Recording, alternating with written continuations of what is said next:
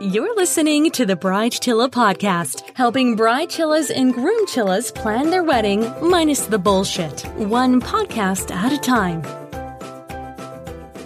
This is the Friday Quickie. The, well, it was a bonus episode, really. It started as a bit of a, I don't know, something extra I thought I'd chuck in that I've just kept doing. So I must get Cara Lee to re record that voiceover.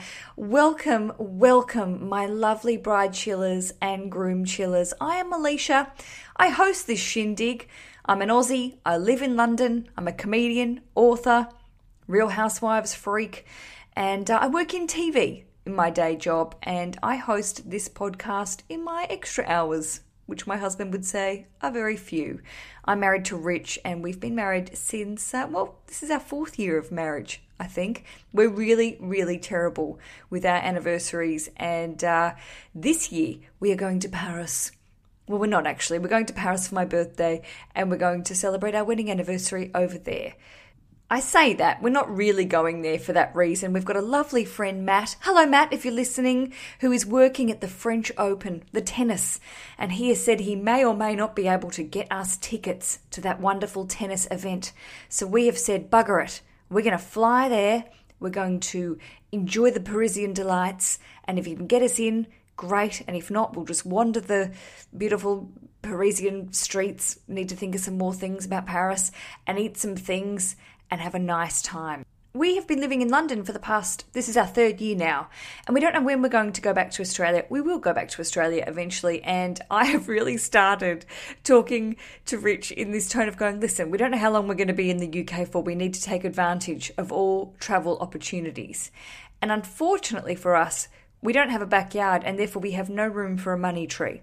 So these little trips that sound very uh, on the spot and cheap aren't really that cheap, but we are taking advantage where we can, and this was a great opportunity. So I'm very excited in the next couple of weeks. Well, it's a few weeks away now to go and uh, go to Paris. There it is. Blah blah blah blah.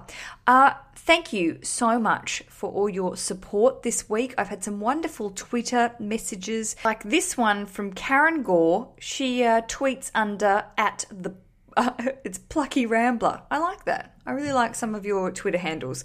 Karen says, Aleisha had to stop the Wedding Hack podcast, this is a couple of weeks ago, and tweet you. I'm a home gym enthusiast too, and I love Fitness Blender. She then sent another one saying, There's hundreds of on demand and free workouts. The HIIT workouts will kick your butt till next Tuesday. Now, back to the podcast. I love, love, love this. I'm so glad that I'm meeting fellow at home gym workout enthusiasts.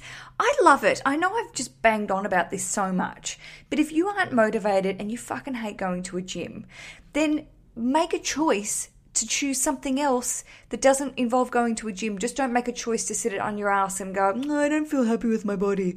Oh, I wish I was fitter. Well, you got to do it, Dal. You got to get up. That's my hard ass attitude. At work, I have a bit of a reputation because I'm one of these well, look, we really, we really made an effort a few years ago to cut out refined sugar. Now, I don't want to be the fucking idiot that you're like, oh, hate Aleisha, she just bangs on and on about it. But I truly believe if you cut the sugar down and the refined carbs, if you just instead, I'm not saying don't eat pasta at all, but just don't have it every night because it makes you fat. That's just the, it's science. It stores, it makes your ass grow bigger. Now, I am not saying don't enjoy a pasta, uh, you know, a bowl of fusilli. I love a bowl of fusilli, but I know with my small, short body that if I were eating fusilli every night, you would have to roll me out of the house.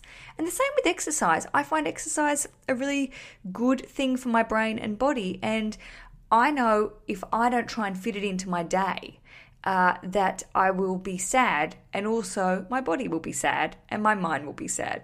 So these online workouts are such a good way to just get it in. I get up at 6:30 and I'm not saying this to be like some warrior like hero. This is just how I have to fit this into my day so I have time. I get up and I put my Beachbody uh, Beachbody on demand. I've got that on my phone, and then I press play, and it connects to my Apple TV, and bam, it's on my TV, and I do my workouts, and then I feel good about myself the rest of the day, and I feel nice and tired at the end of the day, and happy that I've moved my body. I love it because I don't have to then pack my gym shit and go to a gym after work and then get home at nine o'clock and then go, I haven't eaten to dinner till nine. So for me, that works really well. I also have this sort of sneaky thing where I do take my running gear, I take a light backpack, and then I take the train halfway home and then I run the rest of the way home and I listen to a podcast. I do that twice a week and I feel really good that I get a bit of outside time and I see the rest of the world and uh, enjoy it. So I am so happy that, uh, gee, that was a rant. Soz. I feel really passionate about this. As I said, people at work are like, oh, fuck, Aleisha, look at you and your, your clean living. And I'm like, listen, I enjoy a vodka soda and a glass of Sauvignon Blanc as much as any gal. And I love a piece of chocolate, more than a piece, and I love a cake, but I know if I put that shit in my mouth, well, it's not good for you. And I think you want to look after your body because you only get one. So, Karen Gore, thank you for letting me go on that rant. And my lovely listeners, thanks for listening. If you are interested, I'm not affiliated. Again, I always say this, Beachbody, and Karen was also talking about her fitness blender. These are apps. You just download them. I think Beachbody in England, I don't know the price in the States, it's three pounds. That's like $5.50 a week. Don't hold me to that because I'm not in the States at the moment. But honestly, you could do 50,000 workouts a week for that price using the apps. You're crazy not to have a crack. Oh, let's all breathe. I hope I didn't make anyone feel bad then. It's not my intention. This is not about body shaming, it's about just feeling good about yourself. And I feel good about myself when I look after my body. That is all. It's not about being thin. I do like a bit of a toned muscle on everyone, but that's also just my prerogative. You can be size zero, which is ridiculous. Not, I mean, sorry, size zero people, but that's, I don't know why we've got a thing called size zero. More the point. Not about the size of you. It just seems a little crazy. What are we doing? Minus? Do they do minus? They probably do. It's it's very weird. It doesn't matter if you're a size 2 or 22, just look after yourself. If you're new to the show, that was an Aleisha rant. Welcome if you've stayed with me. Uh, if not, you might have turned this off and you couldn't hear it if you've turned it off. So that does not make any sense. Shall we move on to the first question slash statement uh, that I have from wonderful, wonderful bride chiller and groom chiller listeners? Uh, Laura says, I wanted to thank you for your podcast. I stumbled upon it this past fall and I've enjoyed the episodes. I wanted to send a small token of my support through PayPal. I found your guests and their advice helpful in planning my May 21st, 2016 wedding. It's so soon. I've saved money, I've found vision for the day, and a community where I can find peace and understanding as a bride to be. Laura, firstly, I've got more to say, and you've got more to say here in your email. But I want to thank you so much for your generous contribution via the PayPal and also for these wonderful statements because, as I've said a million times, the Save the Date community is something that you guys and ladies and people have created because you get on the Facebook and the Instagram, you all talk to each other. And I just feel like a proud podcast parent. I see you all chatting and I'm like, they're my children, my podcast children. This is getting creepy. But I love that you all just take charge and do whatever the hell you want to do. And it's really nice that you're supporting each other. And I think like minded people attract like minded people, and bride chillers and groom chillers are one of these sort of communities where you do support each other. So rock on. Laura says, as an aside, I'm an encore bride. And even though this is not my first time around the block, I'm having the wedding of my dreams with the man of my dreams.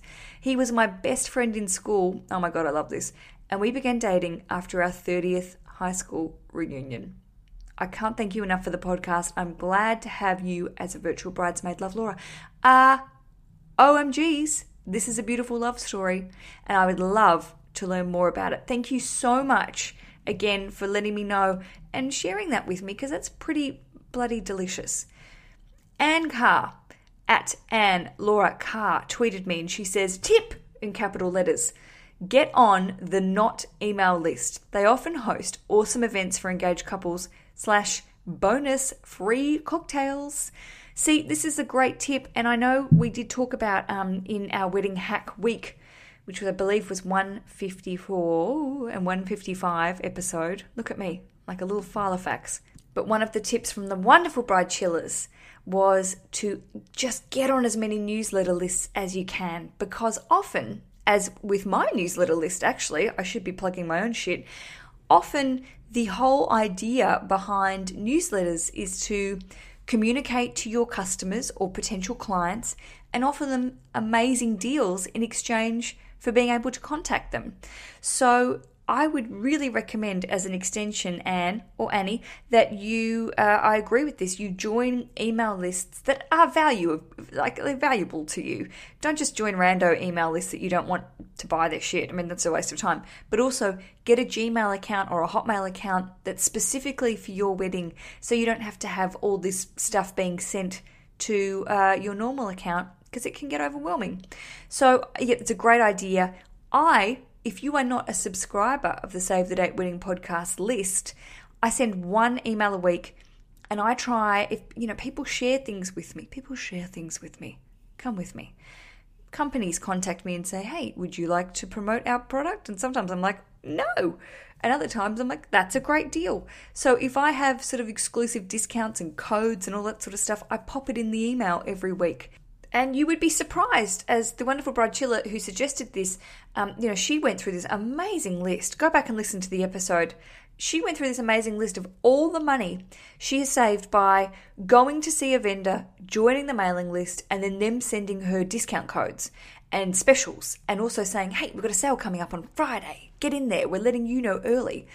So, do yourself a favour if you have a list of vendors that you want to work with, but you haven't exchanged funds with them yet I would really investigate the old newsletter or preferred customer or whatever you want to call it list, join it. And then if you're using your other email address that is for the wedding only, you can just ditch that email address afterwards or uh, use Gmail if you're a Gmail user. I, for my private emails, I'm a Gmail user.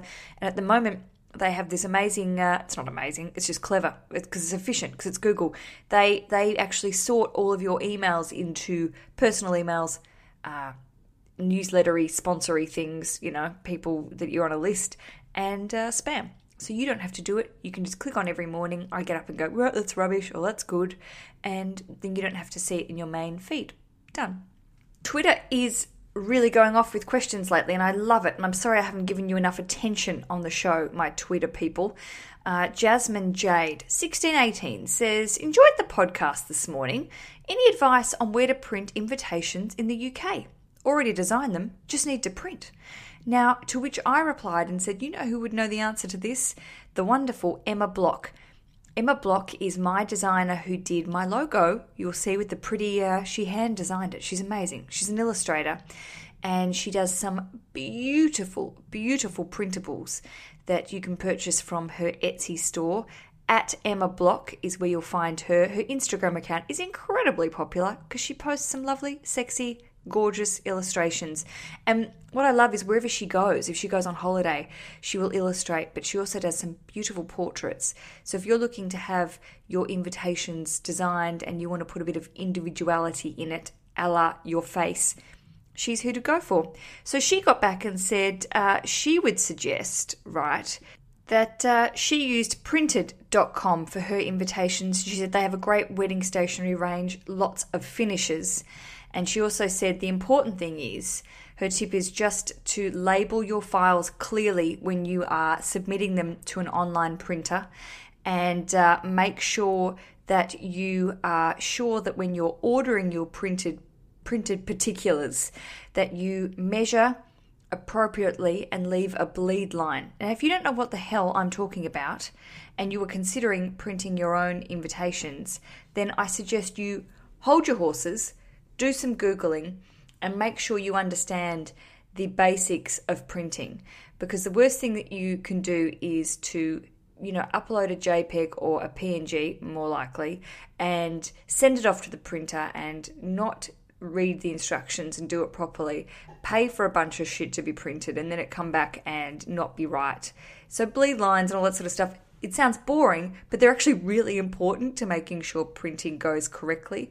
And also like Emma was saying, labeling things and making sure you communicate because printers, especially online printers who are printing in bulk and en masse, although it's fabulously most of the time inexpensive, you know, you've got to think they're not spending hours going through your print files. They're just getting it up, printing it, and shipping it to you. So the extra bit of care and attention would be really good and really handy to make sure you get exactly what you want. Thank you, Emma, for uh, for doing that for me. Also, Emma is getting married this week. She's amazing and uh, I am delighted to know her. So I wish you all the best, Emma Block. I love your work. Hi, Aleisha. My name is Darcy, and I live in Bozeman, Montana, here in the States. I just wanted to say I fucking love your podcast. It is definitely keeping me sane. And also noted, holy cow, I can't tell you how many times I tried to do this voice message and finally got a successful one. I just wanted to call and talk about a couple of items. We got engaged in October. We're going to have an unplugged ceremony.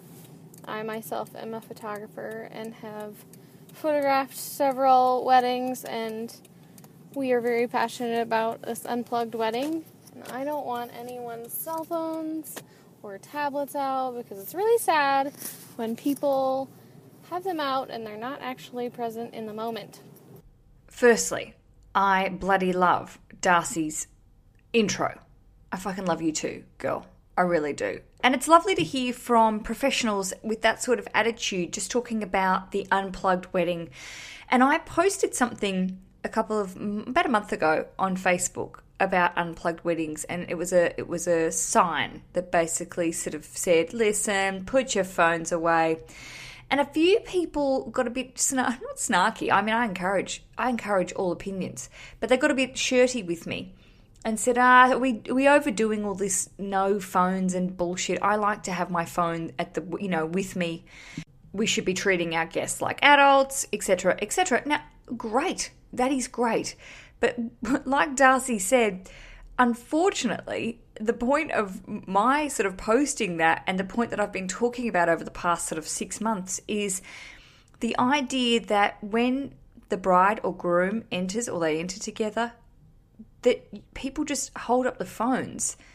And instead of taking the moment into, you know, consideration, they're filming shit. It's like going to a gig like I always look around and you think you've spent $50, $100, whatever to go to a concert, a musical concert, a rock concert or something. And then you see people holding their phones. For one thing, the phone, if you're recording video at a Coldplay concert, you ain't going to be able to hear that later on. iPhones are great, Androids are great, but their small, tiny chip where they, you know, the microphone cannot cope with that sort of information. It's distorted, it's shit, no one's ever going to watch it again. So pop the phone down.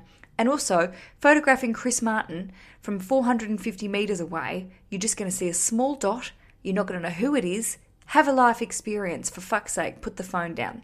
So, in a smaller context, I my point that I made in that Facebook post was I think it's a lovely thing to ask guests just for the duration of the ceremony to pop the phones in the handbag. I'm not suggesting you have to have some sort of security beat going around and saying, put the phone down.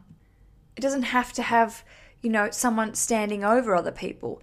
It's more just the idea to say, let's just suggest, let's remind people. It's not the Gestapo. We're not going to have people coming around and hovering and knocking the phones out of their hands. I, I wasn't suggesting that, but I do think it's a nice gesture and maybe just nice to remind people hey, listen, we're going to have some lovely professional photos. Share this time with us. Pop the phone in the bag. No one gives a shit.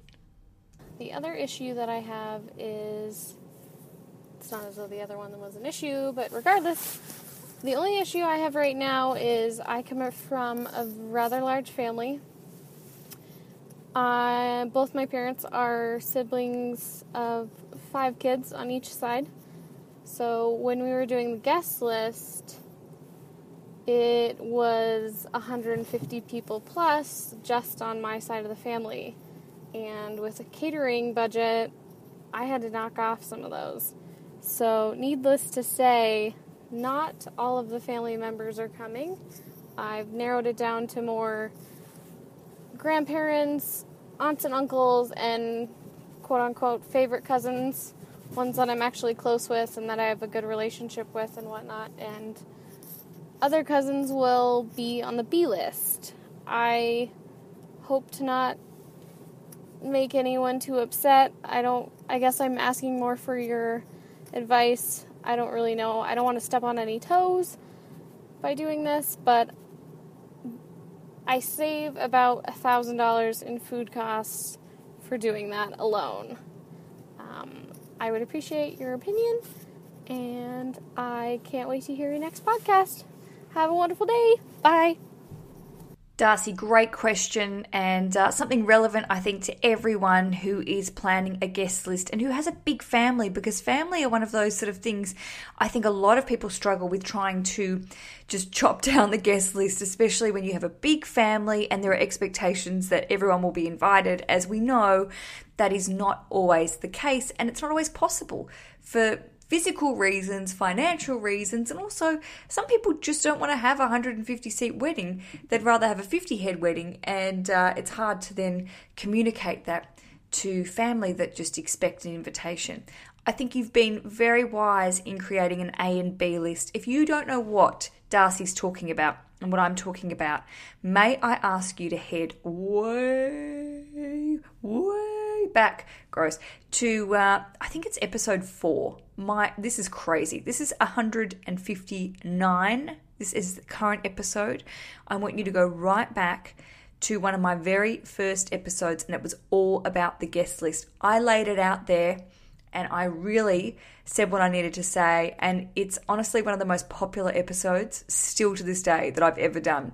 It's a little bit uh, more old school, um, but it really gives you a good idea of my theory about how to go about inviting people and also just putting people on different lists and classifications. This doesn't mean you care about them any less. It just means that basically, if you have a group of people that are 100% people you absolutely want there and you couldn't imagine the day without, they're your A list. Your B list are people to say, well, if the people on the A list can't make it, these people, I'd love to be there, but you know potentially i don't see them very often or i haven't had uh, a lot to do with them I really care about them. We've got good history. You know, th- there are lots that look, go back and listen to the episode. There's lots of examples I give. But the B list to me is great because you're still saying if people on the A list can't come, then you can send out an invitation to the B list. Of course, we have to be very careful with timing. You can't do this a week before because that makes you a bit of a jerk potentially. You need to be able to be getting when RSVs are coming back, and uh, if someone says no, sorry, can't make it, then you need to be pretty on it and get the second sort of tier of invitations out in the post or via the emails or the whatever system you're using. And then, you know, you can offer a place at your wedding for the secondary people. So, Darcy, I think what you're doing is a really sensible plan. You're not saying no, no, no to everyone, but also you are giving the people a chance that you really want to be there. Like you said, your cousins, you have closer cousins than others. And I think that's nice that you are thinking about their feelings and making sure that you only invite the people that are close to you and that have meaning to you. And that doesn't mean your family, I'm not saying that the rest of your family doesn't have meaning. It's just if you don't see them very often and they're not a huge part of your life in the day to day, then you probably wouldn't be uh, inviting them. Talking about this now, it feels like I need to do a little revival of the guest list episode and bring it to the head so people that have perhaps not heard it can hear it again. I will add that to my list of to dos. I might do a little best of the guest list conundrums. I'll do a guest list week. How about that? Oh, just making up things. Look at me. I've got my pad and pen. Can you hear me? Old school. I'm writing guest list week. There it is. Oh, look at that. Done. Uh, lots to say about that, and I'm sure you have questions. More questions about who to invite and the etiquette well, and I use the term etiquette quite lightly. I think you create your own etiquette when it comes to the guest list. You know who you want there, and I think you have to actually be quite strong and uh, on point when it comes to who you invite to your wedding and not just be inviting everyone willy nilly because it gets expensive. And also, you don't want people there on your day that, you know, you don't really, not say don't care for, but you're like, meh. You don't want any meh people. There, put that on another t shirt. Oof, love it. If you like mugs. Until next week, I wish you happy days.